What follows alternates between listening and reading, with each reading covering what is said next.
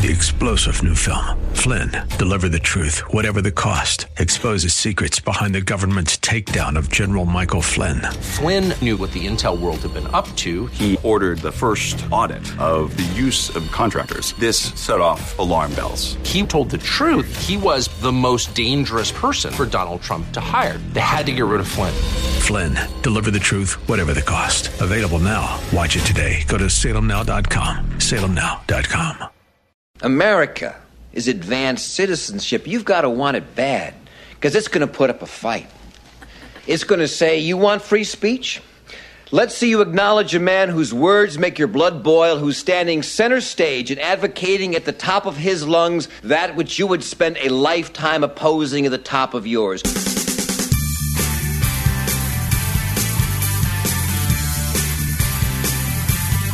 Hi, everybody.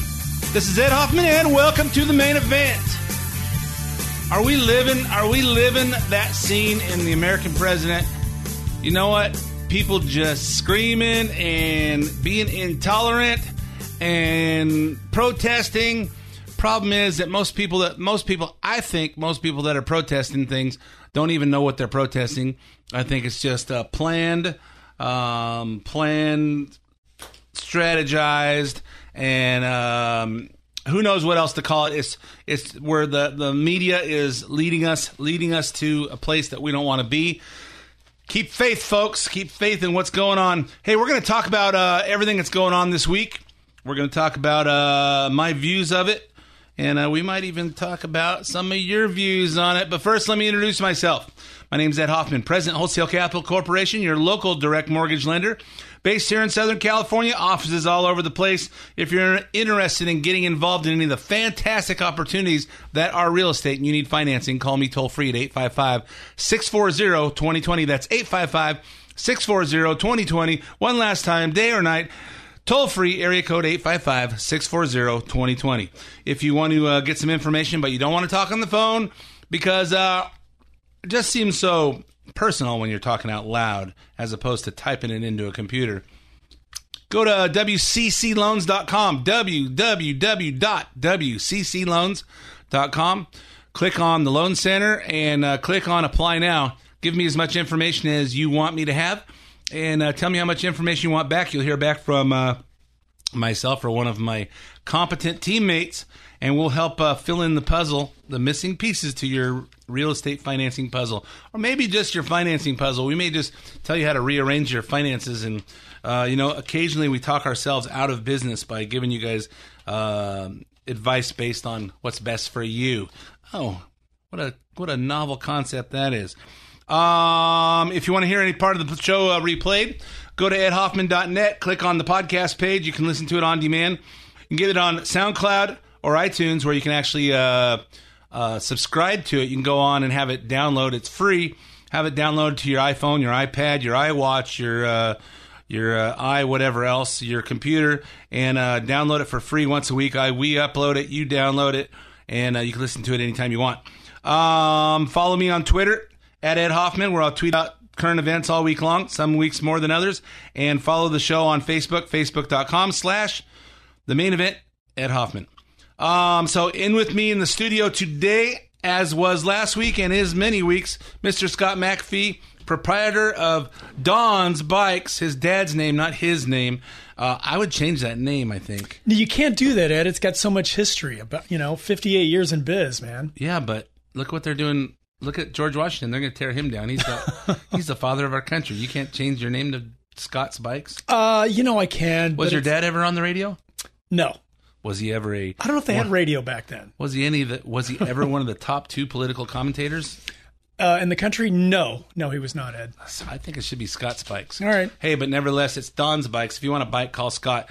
Hey, so uh, Scott, uh, welcome back. Thanks, Ed. It's great to be back in the house. And uh, you ready? Uh, you're going to be uh, soloing this for a week or two uh, while I'm uh, sailing around through the Caribbean. Uh, well, you know, who knows what I'll be sailing through, but we will be going through the Panama Canal. All right, just don't go through any of those hurricanes. Yeah, that are- that'll that'll be uh, that'll be the end of September, early October. Don and I are going for a cruise for 15 days, so we'll be uh, not broadcasting from the ship. I promise Don I'm not gonna be working while I'm on vacation. Although she's got 29 years of pictures of me being on the phone when we're on vacation. nice. So uh, let's talk about let's talk about what's let's talk about the fun stuff. What's happening this week? Uh, while the left continues to act like president's responses to the violent rally in Charlottesville uh, is worse than the violence itself, at least one prominent person is questioning the source of the violence. Texas Texas Congressman Louis Gohmert, who Don and I always call uh, Waldo because for a while there. You just saw him popping up in the background every time Fox News was around the Capitol. Um, so, Texas Congressman Louis Gohmert has appeared in a few places this week. Typical, few places, uh, to to propose a new theory that the whole thing was orchestrated by the powerful liberal interests, which I agree with. Here he is on uh, Fox Business with Stuart Varney. This has been stirred up, and I think the Democrats. I mean, this needs an investigation, Ashley, and uh, the president or through him, the Attorney General can appoint an independent counsel. This is so political. This is being driven by forces of evil that are beyond what normal people can think about. How do you have instances of people with KKK shirts and Black Lives Matter mm-hmm. getting off the same bus? I mean, what somebody is stoking. So that's your this. claim that these no, people. No, it's not my claim. I'm telling you, there are witnesses out there at uh, at Charlottesville. Uh, you know what? I I thought we had a hard enough time flying to the inauguration, being on the same plane with some women that had pink hats in their carry-on.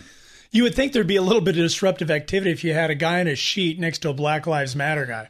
I know. I mean, you know, I mean, I guess it's just like it's just a regular job for them, though. Yeah, but they got to go to work like everybody else, right? right? But people, people in, that are that passionate that they're gonna, they're gonna go to, um, they're gonna go across the country, like the guy, the kid that ran over, uh, ran over the girl. Um, people that are that passionate about it don't sit next to someone. You know, don't don't stay don't stay quiet on a bus or in a plane any of that. You just you know, hey, you know, I had I had the opportunity, I had the the right to remain silent. I just didn't have the ability, um, as Ron White says.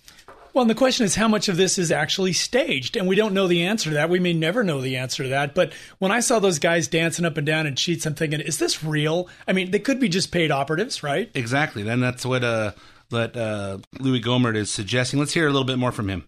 There are witnesses that were saying, look, the barricades were funneled, so we had to face each other and become, you know, at odds but don't with you each agree other. The pres- it's like the governor and the mayor there is a strategy to make race the number one issue in 2018 and 2020. They think it's their ticket back, but this is going to blow up in their face. We need an investigation as to what happened at Charlottesville, who paid for the different groups to come in, who ordered the funneling of those groups together, who ordered the stand by while the violence goes on. You know, right. for heaven's sake, Heather Heyer should never have been killed. This should never have been allowed to happen. And either Jeff Sessions or the president himself has got to appoint an independent counsel. Let's get to the bottom of this before these people are allowed to right. explode this country. Look like a scene from uh, the gangs of New York. Yeah, I mean it was a it was a mess. I mean obviously we touched base on on this this whole topic last time, but in terms of these parties and, and who's involved and, and ultimately why were they allowed to interact with one another? Uh, we saw a recent incident. Well, when actually when Trump spoke in Arizona, the cops did an amazing job of keeping protesters away from Trump supporters. Mm-hmm. There, there was no battles, there was no fights, no interactions, no opportunities for that whatsoever.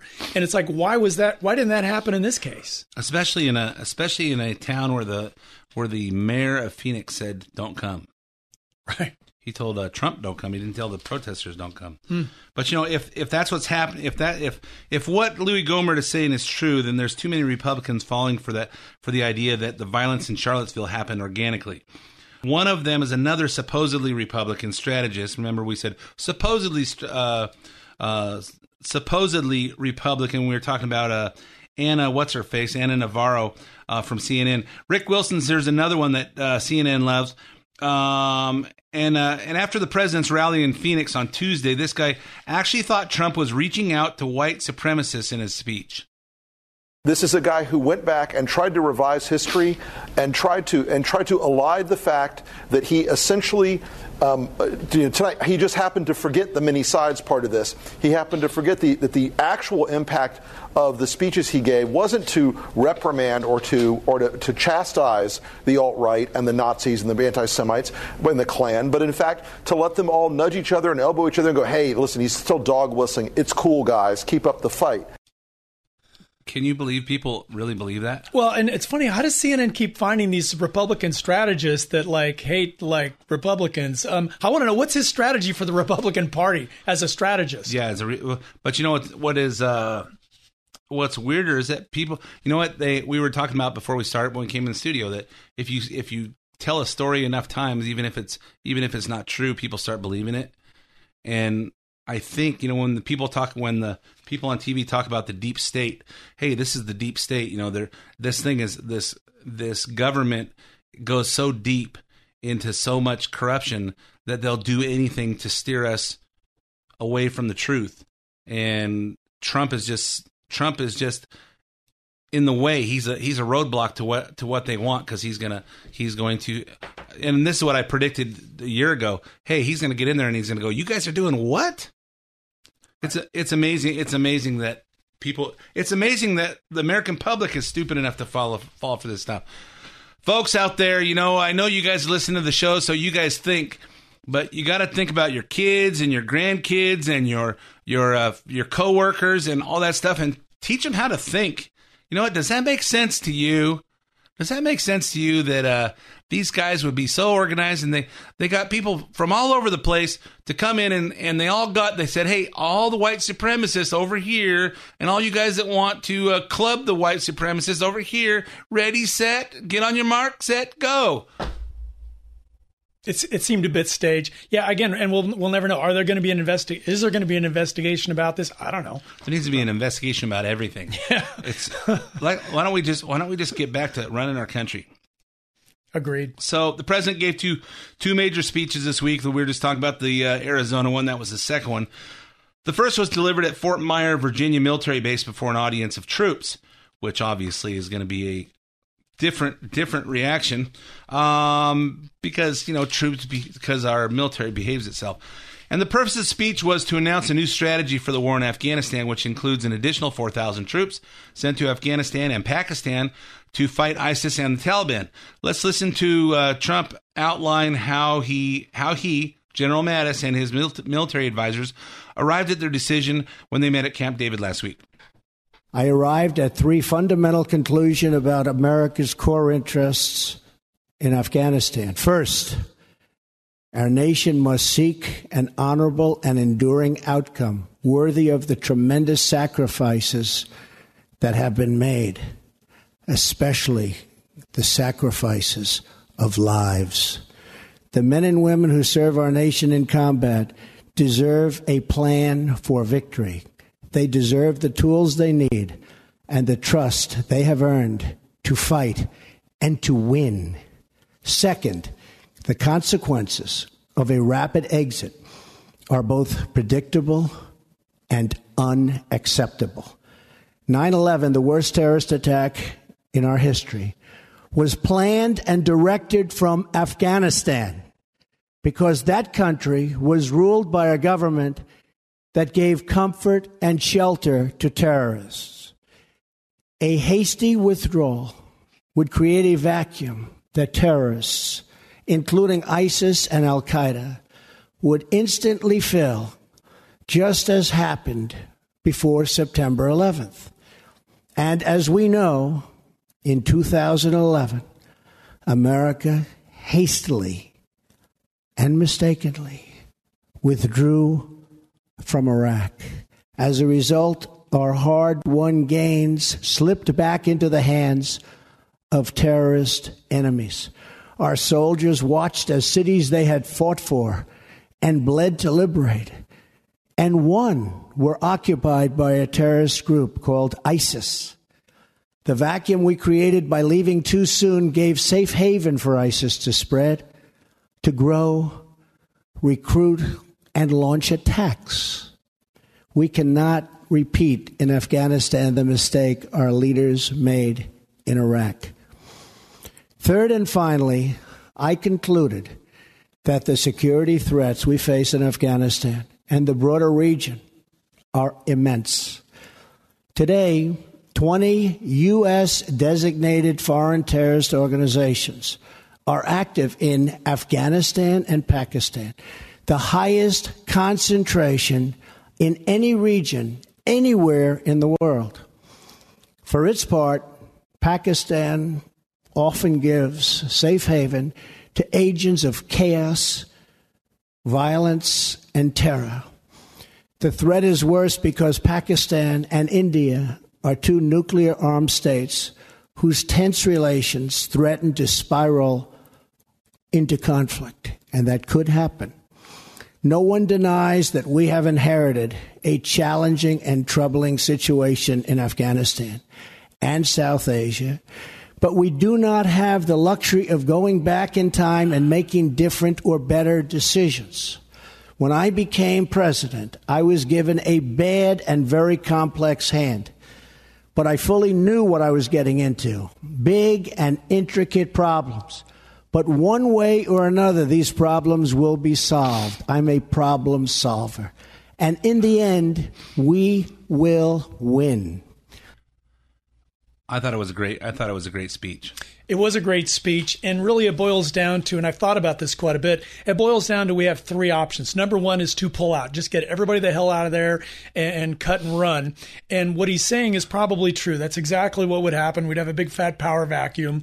The the the number two option would be just to do what we're doing now and just kind of plug along, trudge along, and and and and go nowhere and have thir- people die for no reason. Correct. And then the third would be what it looks like we're going to do, which is to kind of hit them with overwhelming force, which, and none of these options are great, by the way. None of them are, because inevitably Americans are going to die. We're going to spend billions of dollars. And in the end, I don't know what, what victory will look like, but it's kind of like the least worst of the options we have. But I'm glad that I'm glad that he's actually he went to Camp David. He met with with uh, General Mattis and and uh, uh, H.R. McMaster's and whoever else he had there. I think uh, the vice president was there, and they actually talked.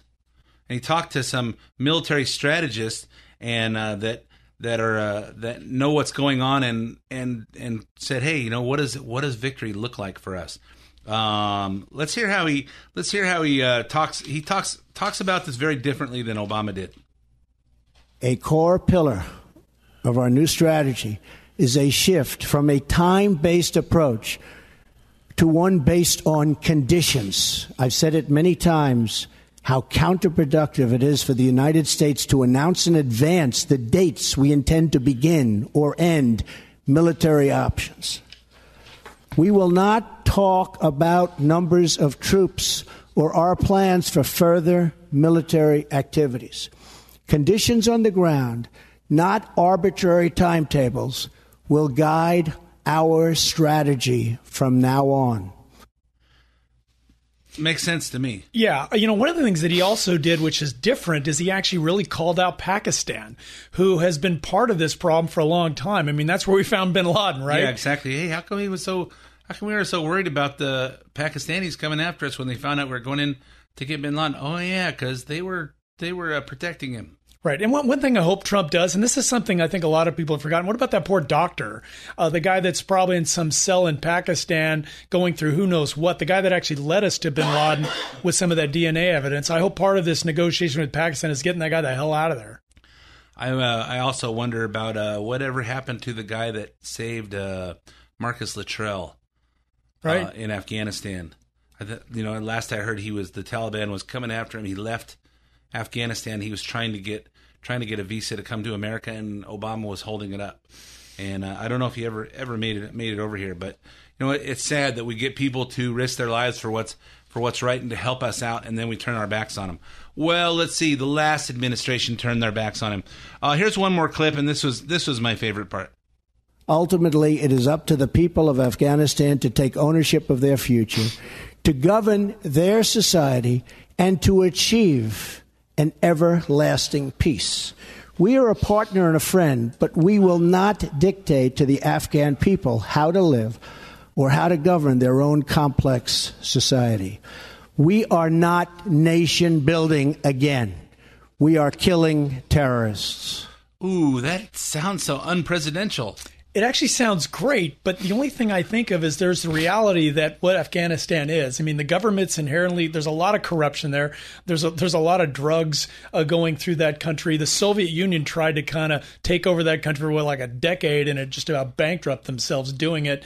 We've been at it for 17 years how do you you can't just kill everybody and then leave there's got to be some semblance of something that's going to keep kind of order in that country when we bail out of there you know Yeah. hopefully we do bail out And what is and what is order in that country look like? doesn't look like anything over here i can promise you that I think uh, I think Trump has that same had that same feeling going in. Like, what are we? What are our interests in? What are our interests in Afghanistan? And he said in the speech before uh, earlier in the party, he said, "Hey, you know, the everybody told me that the decisions." The decisions you make feel different when you're sitting behind the oval off the desk in the Oval Office when you're president of the United States. It's different because you have to think different, and and he can't just cut and run and pull out. Say, hey, we don't have any interest in in Afghanistan. Not only will it be a vacuum for for ter- for terrorist training again, but what does that say to all the all the all the soldiers that lost their lives or lost their limbs um, over there fighting for it? Well, we just changed our mind. This wasn't such a good idea after all. Right. Well, not only that, but like you're talking about, when you're the president, you have access to intelligence that you and I don't. I mean, you see things, you get information that the rest of us have no clue. So obviously, that's got to shape your your opinions, your decisions. And if you listen, and if you listen to uh, listen to Nancy Pelosi, Nancy Pelosi, oh well, I try not to. He never he never gave us any specifics. We can't we can't say what we support on this stuff because they never gave us any specifics. Well, he told us he wasn't going to give us specifics because the the enemy has CNN. That's probably their favorite station, Ed. Exactly. so uh, even some of the mainstream media praised the president for the speech. Listen to this Washington Post article. Uh, I'll read it. Uh, Trump's Fort Myers speech was possibly his most coherent, controlled, and unobjectionable public articulation since he took charge in the White House. His remark came down like a ton of bricks on Pakistan's continued patronage of terrorist groups. This speech was lucid and long overdue. Recognition. The United States' 16 year, 16 year war in Afghanistan has been floundering, partly due to Pakistan's dualism on terrorism as well as Washington's dualism on Pakistan. Are they our friend or are they a foe? I don't know. Uh, Trump's penchant for going off, going madly off script was contained by a teleprompter, and his speech was likely overseen by National Security Advisor H.R. McMaster. Uh, the remarks were sharp shift from uh, President Barack Obama's tentative nudging of Pakistan in 2009 Afghanistan address at West Point. Uh, so that was Monday. Then Tuesday uh, was his rally in Phoenix, um, which I thought was really just, uh, hey, uh, Trump gets beat up pretty regularly, and every so often he needs to go get out there and and just let his let out his emotions and let his people let people that back him cheer for him. Um, Scott, you really like this part of him talking about the tragedy in Charlottesville, and then pivots the media uh, how the media uh, portrayed his response. So the, and I mean truly dishonest people in the media and the fake media, they make up stories. They have no sources in many cases. They say a source says there is no such thing, but they don't report the facts. Just like they don't want to report that I spoke out forcefully against hatred, bigotry, and violence, and strongly condemned the neo Nazis, the white supremacists, and the KKK. I openly called for unity, healing, and love, and they know it because they were all there. So, what I did.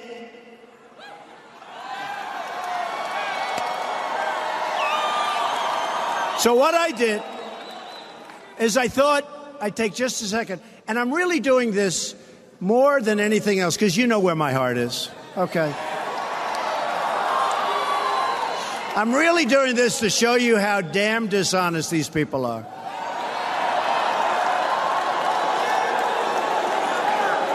So here is my first statement when I heard about Charlottesville. And I have a home in Charlottesville. A lot of people don't know. Here's the first. Can't believe they haven't figured that one out yet. Now they know. Now they finally know. But I, I just, I don't want to bore you with this, but I, it shows you how dishonest they are. And most of you know this anyway. So here's what I said, really fast. Here's what I said on Saturday. We're closely following the terrible events unfolding in Charlottesville, Virginia. This is me speaking. We condemn in the strongest possible terms this egregious display of hatred, bigotry, and violence. That's me speaking on Saturday, right after the event. So I'm condemning the strongest possible terms egregious display, hatred, bigotry, and violence. Okay, I think you can't do much better, right? Okay, but they didn't want to put this on. They had it on initially, but then when they talked, he didn't say it fast enough. He didn't do it on time. Why did it take a day? He must be a racist. It took a day.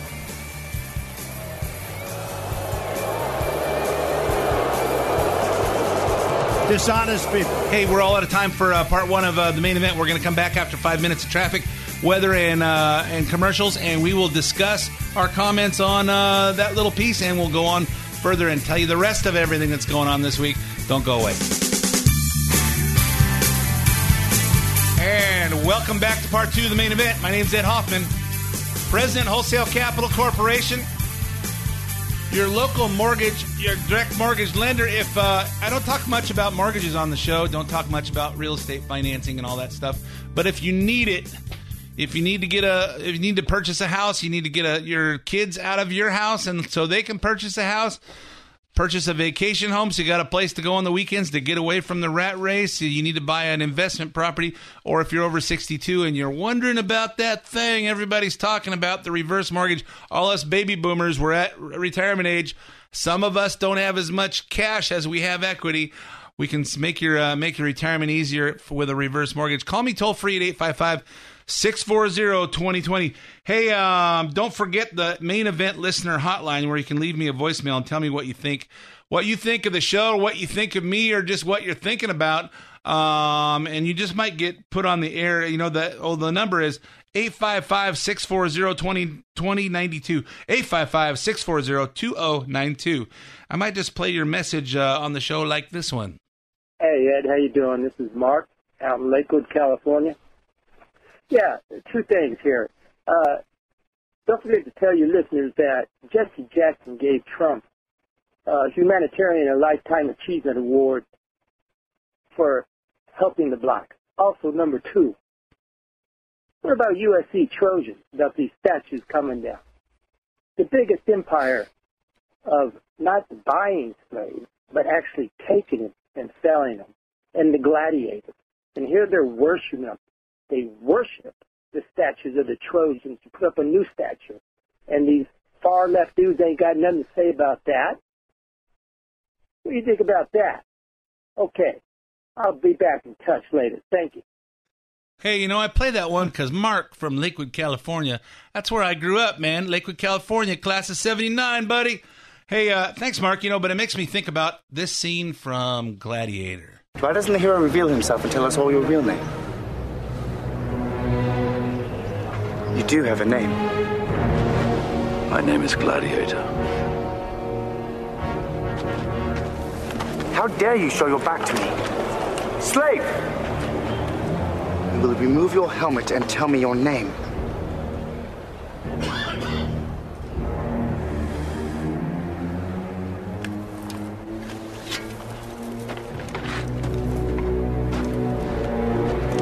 My name is Maximus Decimus Meridius, commander of the armies of the North, general of the Felix Legions, loyal servant to the true Emperor Marcus Aurelius, father to a murdered son, husband to a murdered wife, and I will have my vengeance in this life or the next. Is there a better scene in a movie of any kind? Uh, probably not, Ed. Uh, but with all due respect to Mark, there's a difference between the Romans and the Trojans. I'm not aware of the Trojans actually having gladiators. Maybe they did, but the Roman, you know, Well, the Trojans would be from Troy, huh? that's correct. So, but uh, but they do look like Roman emperors, don't they? Well, I don't know. I don't know. I don't know what Trojan empires or Trojan emperors look like. If they even had an emperor, it was part of Greece. You had the Athenians and you had the Trojans, and well, actually, talking Troy. I guess we should have. I guess we should have used the clip Troy, Troy. Was was an opponent of Greece. You know the whole Trojan horse thing. Yeah, I know. Anyways, Take it. Mortality, immortality, it's yours. We are lions. I, Hey, had, uh, I had that clip cleaned up yes last week. I didn't use it. Nice. Uh, I did want to make one comment about the last clip we paid, the last clip we played of Trump's speech. Um, and you mentioned that I like part of it. Actually, I like the whole thing. Um, and I do agree with you. I think sometimes Trump needs to do these things to kind of recharge his own batteries. You know, he's surrounding himself by people who are supportive, and he just kind of feeds off of that energy. I don't know what it is, but I get really giddy when I hear these these things. As do I. Yeah, I mean it's and I never felt this way about other presidents' speeches. I mean, I never got excited to hear George W. speak. Or, you know what I mean? Well, you know, and I, I remember when, when George W. spoke after 9-11 Hmm. uh, to the joint, you know, when he when he talked the night of 9-11 Right. from the from the Oval Office, and he almost was crying. You know, that stirred me. Sure. You know, there's a guy who loves this country that much, and he he typically he's totally moved by what just happened and what we what he knows he needs to do and what we need to do, and he's leading our country, and he's showing that that he's he's in it.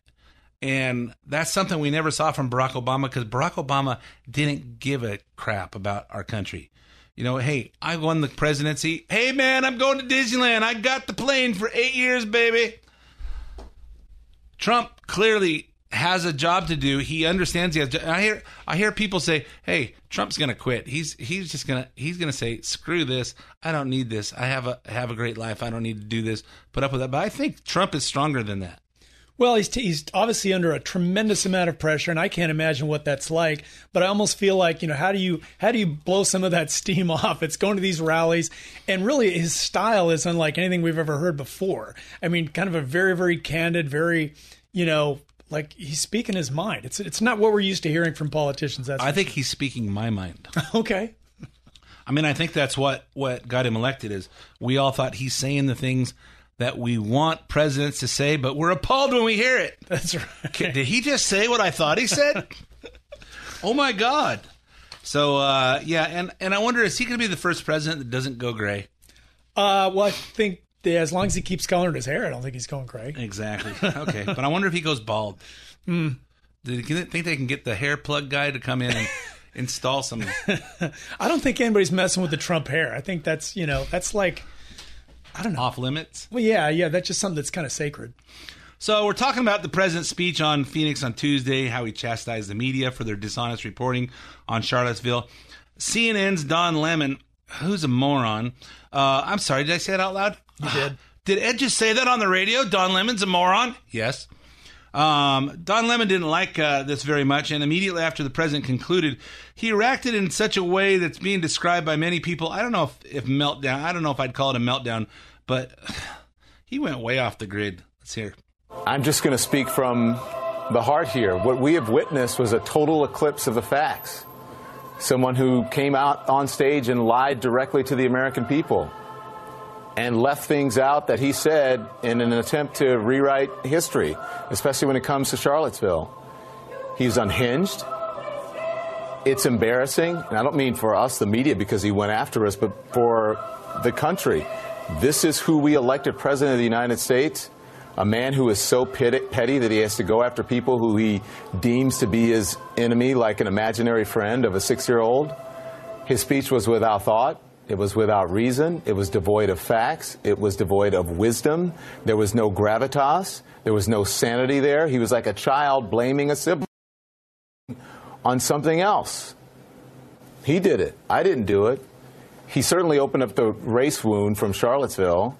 A man clearly wounded by the rational people who are abandoning him in droves, meaning those business people and the people in Washington now who are questioning his fitness for office and whether he is stable.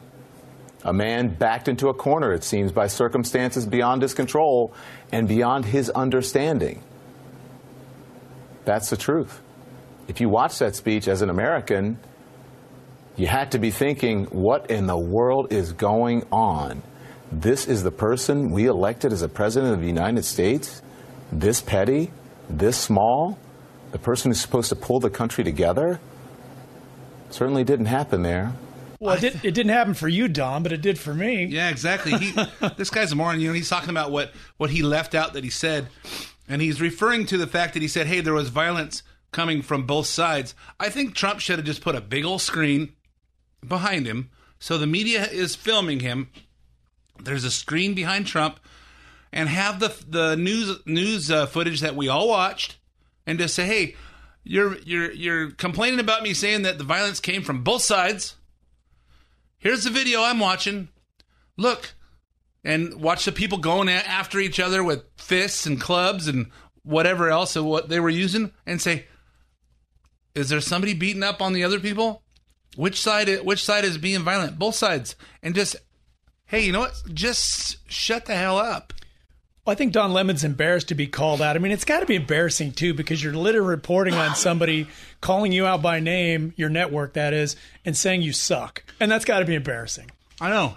Hey, you're you're fake news. Right. They they are they are.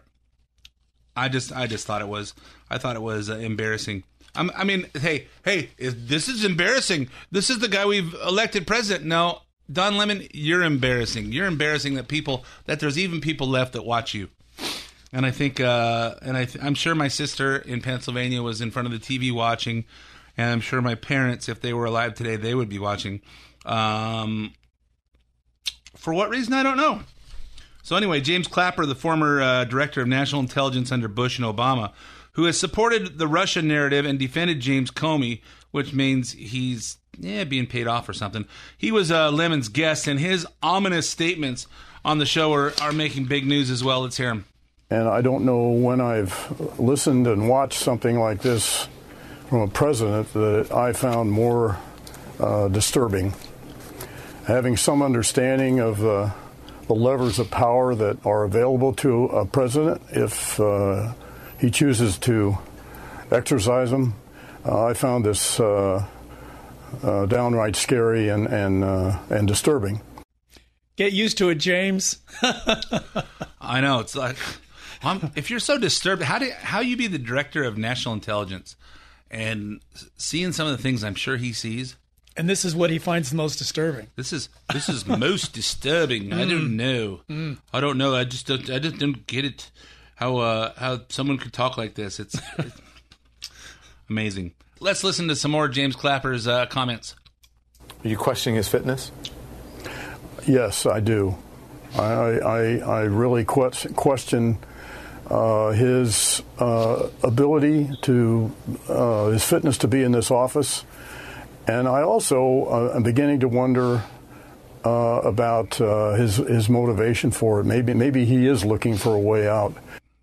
Looking for a way. I think we discussed that a few minutes ago. I don't a way out. You think he is? Clapper, I think you're delusional. Um, as far as his fitness, I don't know. Does he work out, run, lift weights? I'm not sure. But I then think, no, that's I think he's talking about his mental fitness. Oh, okay. Is he fit to be the president?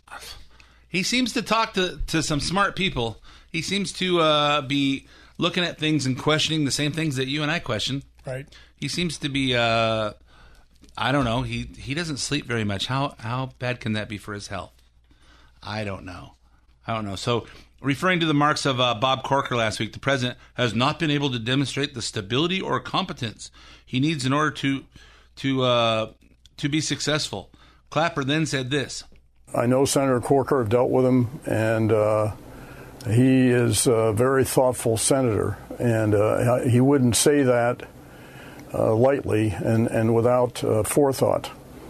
And I'm hopeful that other uh, sim- similarly thoughtful Republicans will reach the point where enough is enough. Hmm. Enough is enough. And what do you what do you mean? Be plain for us. Well. that this behavior uh, and this uh, uh, divisiveness and the, and the complete uh, intellectual, moral, and ethical void that uh, the President of the United States uh, exhibits. And how much longer does the country have to, to borrow a phrase, endure this nightmare? Uh, you know, I think people like this have been saying this craps for, for a long time now. It's the same junk. And this guy is just part of the problem that's been going on in Washington forever. And they don't like it. They don't like change. They're very uncomfortable with this. They don't like his style. They don't like the things that are happening. Uh, but but this is nothing new. This is the same monologue they've been triping for I don't know how long now, Ed. Exactly. People that people needs to not buy this. Oh, his moral and ethical, uh, whatever he said. Uh, he's you know he's morally and ethically uh, not fit or whatever. I forget how how he, how he referenced it because you talked first and I forgot. But sorry, sorry, no biggie. Um, so so so you can see that we're we're uh, not all scripted here. Hmm. Um, you know, what has he said that's morally or ethically wrong? Well, see, that's the thing too. They don't give any specifics. I didn't hear any specifics from Lemon. I didn't hear any specifics from any of these people. They're just kind of general, vague, you know, statements about behavior, but they don't get specific on exactly what they're talking about. Morally and ethically. Mm, Is winning wars moral and ethically uh, wrong? Is uh, is honoring the the sacrifice our military has made? Um, is calling a spade a spade when you see two groups beating each other up, uh, demonstrating like that, saying, "Hey, they're both they were both being violent." I don't know. Is that that's not moral and ethically right? Should just be beating up the one side, even though uh, they only created a only created a scene. You know, think about this. This is a big ass country here, guys. You know, I think about just driving up north in California. Most of you that live in Southern California haven't even seen most of California, and you don't realize how big our state is. You don't realize how big our, our country is. And this is one little thing that happened in one little city across and the and the and the the media makes it look like the whole country is is at each other's throats. It's ridiculous. Totally ridiculous. So let's talk let's talk a little bit about business and some of the stupid stuff that you're hearing on the hearing on you know business, don't you? A little bit. Okay, let's let's talk about it. So Fox News has this new show on Sunday nights called The Next Revolution. The host is Steve Hilton. He's an advi- he was an advisor to the British Prime Minister and Conservative Party leader uh, David Cameron from 2010 to 2016, and a major supporter of the Brexit movement, um, which probably was a good thing. You know, just hey, we need to get out of the European Union. So so obviously the guy is is has some smarts to him. And and I've watched pieces of it because it's only been on for about a month, month and a half. So I've seen it a few times. I've watched it for a few minutes. I just haven't haven't gotten uh, uh, enamored with him yet. So I don't watch the whole thing. I'm watching. I say, hey, here's a guy who's trying to be me and Scott. He he he listened to the main event. He goes, hey, these guys go on the radio and they talk about what's going on. They try to put it in what this means to you.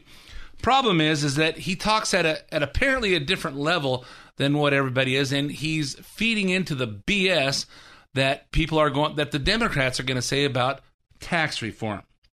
So um, I'm going to play a little clip of what his. Uh, so this week he talked he talked to another Brit, Richard Reeves, um, author of a book called Dream Hoarders. He talked. He's talking really about.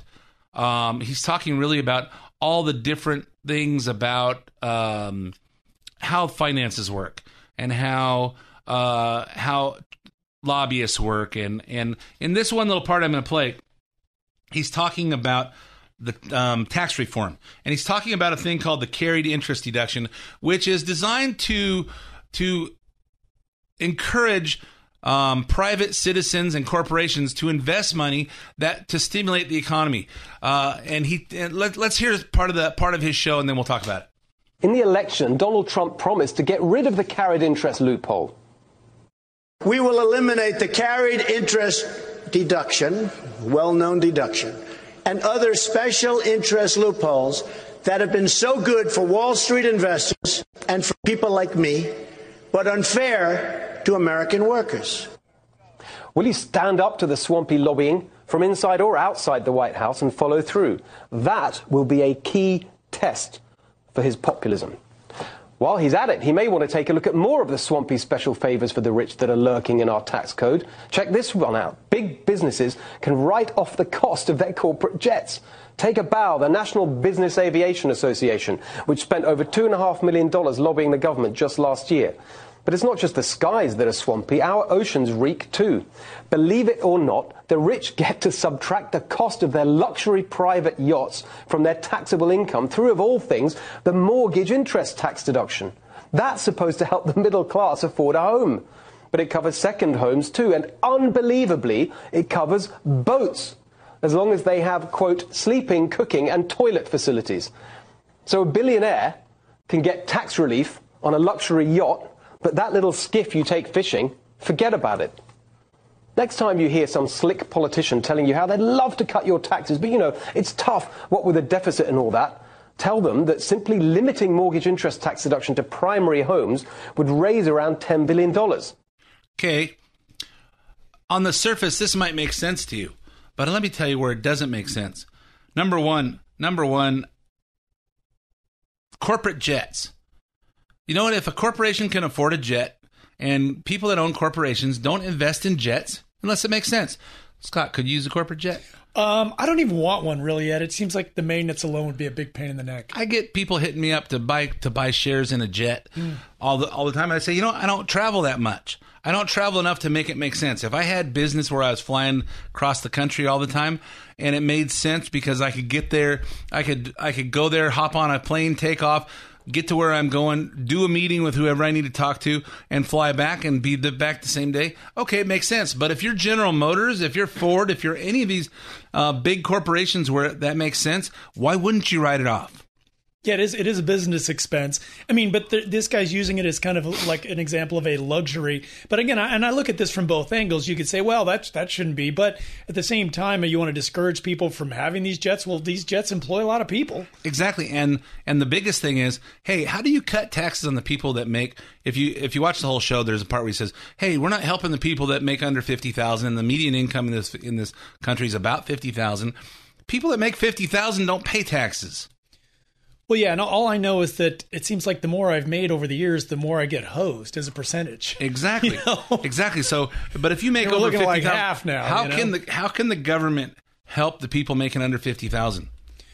Well, probably the best way is to. I mean, certainly what, you, what what Trump's looking at, we're looking at tax cuts perhaps across the board. But if all I know is if you make life more difficult, more expensive for the people that create the jobs in the first place, that's going to hurt people down the ladder. So you cut ta- you cut taxes for the for the rich, for the corporations, and they can afford to give raises, promotions, more jobs, expand their business, and that's how you that's how you get the people out of the median income into the higher income is by giving them opportunity. And there's no opportunity if the people that are creating jobs don't have money. He talks about the yacht, the yacht thing. Well, you could write off through the mortgage income tax deduction. Guess what?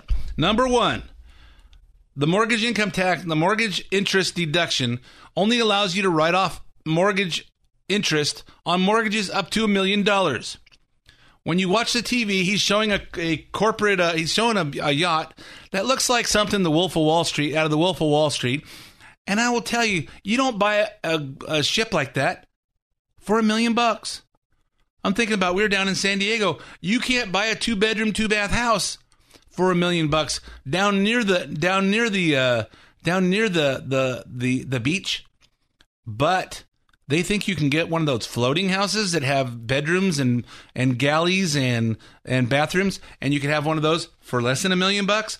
People that have those have bigger mortgages than a million bucks. And people that can afford those already have more mortgages of a million bucks on their house on land. And a lot of those people that write those things off, they live in them. They live in them full time. So that is their home.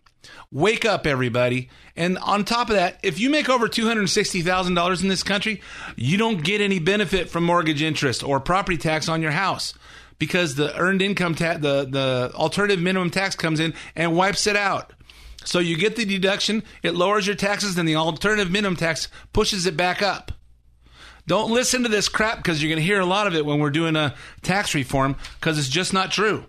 And don't fall into what Hillary and the Democrats tried to convince people about, uh, I don't know, a year before the election when she said, Don't let anybody tell you that, um, you know, it's corporations and businesses that create jobs. You know, that old theory, trickle down economics. That has been tried, that has failed. It has failed rather spectacularly. Actually, it's succeeded quite spectacularly over the last 240 years, wouldn't you say? It certainly has, Ed. And this definitely goes down in history as one of the stupidest things that's ever come out of Hillary Clinton's mouth. And, and one more reason we should thank our lucky stars, she's not presiding over this country right now. But, but she never really does explain, Ed, where do the jobs come from if it's not from businesses It's and not corporations? Not corporations and businesses. They come from Where should they come from? From the government? That's called socialism. Maybe it comes from phony foundations that are set up to eradicate diarrhea in Africa, but are just diverting funds to nefarious places. Not Like- thinking of like anybody her in particular. Like her okay, husband. all right. Exactly. So you know what? Um, here we are one more time at the end of our show. Hopefully we uh, we gave some common sense to everybody. Exactly. It was tons of fun. And uh, guys, watch TV, listen to the radio, listen to the main event, and then use your brain and cycle it through before you come up with any conclusions because nobody out there knows everything except for me and Scott. hey, uh, uh, Scott, thanks for uh, for joining me. Ed, always tons of fun. And uh, thanks for listening to the main event, everybody. My name's Ed Hoffman, and I will be back again with you next week. The content in this program is not intended to be legal advice. The views expressed are those of Ed Hoffman and his invited guests and do not necessarily reflect views or policies of Wholesale Capital Corporation. WCC is licensed by the California Bureau of Real Estate Broker License Number 011477747 and California Finance Lenders License Number 603K610. Also licensed in Arizona by the Arizona Department of Financial Institutions. MD number 096199. Three star general Michael J. Flynn, head of the Pentagon Intelligence Agency, knew all the government's dirty secrets. He was one of the most respected generals in the military. Flynn knew what the intel world had been up to. He understood its funding. He ordered the first audit of the use of contractors. This set off alarm bells. The explosive new documentary, Flynn, Deliver the Truth, Whatever the Cost, uncovers the facts behind this scandal. Flynn told the truth. He was the most dangerous person for Donald Trump to hire. I find out the worst enemy that I'm going to face in my life is right here in America. They took my assessment and they wanted me to change it. And I was like, I'm not changing it. They had to get rid of Flynn. With in depth interviews, archival footage, and never before seen personal records of the man behind the headlines. I just felt like I was drowning. Flynn, Deliver the Truth, Whatever the Cost. Available now. Watch it today. Go to salemnow.com. Salemnow.com.